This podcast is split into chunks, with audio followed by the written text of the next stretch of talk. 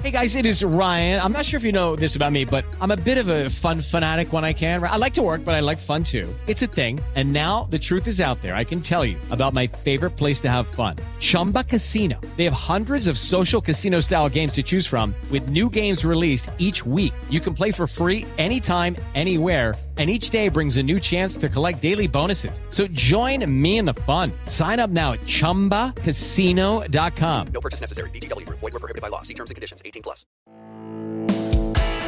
Este es el podcast de Alfredo Romo. 889noticias.mx. No sé si te conté o si escuchaste, pero me ha dado por aprender la carpintería. Soy novato de novatos. Pero novato, ¿no? Ahora, por encargo, estoy ahora con el reto de hacer una mesa, un escritorio. Y ya lo terminé. Me quedó bien. Algunos errores muy obvios que todo el mundo puede observar. Pero, eso sí, tienes que clavarte mucho para detectarlos.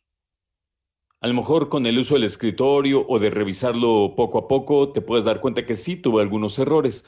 Pero por otro lado, me he dado cuenta que no solo en el trabajo, sino en otras cosas, soy como muy obstinado y me enojo fácil si algo no me queda. Lo difícil de la carpintería es que si algo no me queda, no tengo la experiencia como para preverlo o para arreglarlo. Entonces, creo que si tú me preguntas qué ha sido lo más difícil de hacer o aprender carpintería, es pintar y barnizar. Se requiere de mucha precisión, de mucha paciencia, cosas que no domino, ni la precisión ni la paciencia. Yo era de los niños que me salía de las líneas en los dibujos. No te salgas de la raya. Ahí va Alfredo Romo, ¿no?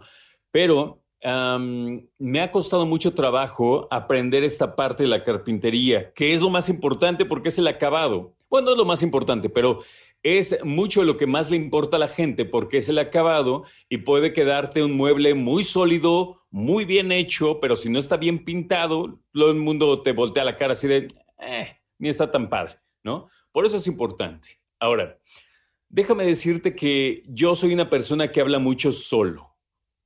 Y con trabajar con la madera he hablado creo que todavía más. O sea, llega un momento en que cuando yo estoy trabajando solo, me echo unos choros yo solo que para qué te cuento, ¿no? Siempre he sido una persona que habla sola, desde que soy niño. No sé por qué. ¿Será porque soy el único hombre? Tengo 3 hermanas. Y aunque las adoro y siempre jugaron conmigo, pues había veces que yo jugaba solo, ¿no? O sea, a lo mejor me inventaba mis historias. O a lo mejor dormir tantos años solo también, ¿no? En el cuarto y ya sabes, jugar, hacer cosas. No sé si se deba a eso o algo más. Pero déjame decirte, por otro lado, que descubrimos un texto en que sostienen que hacer soliloquios, o sea, hablar solo, tiene su chiste en primera, pero también tiene su motivo, su lógica y además su resultado. ¿A qué me refiero?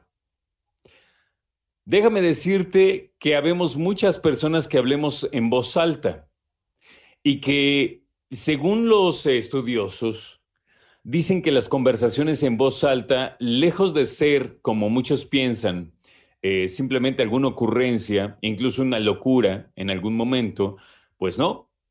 Ya sabemos que la locura no existe, existen trastornos mentales. Así como hablar solo no está mal, existen análisis de las situaciones en voz alta.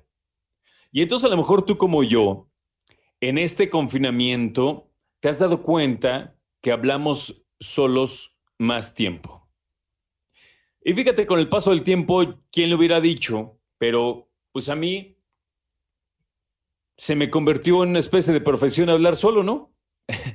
Lo que pasa es que ahora que hago radio, pues obviamente hablar radio para hacer 3 horas de 4 a 7, pues obviamente en la cabina tiene cierta lógica, están mis compañeros productores, operadores, mis compañeros y compañeras redactores, en fin.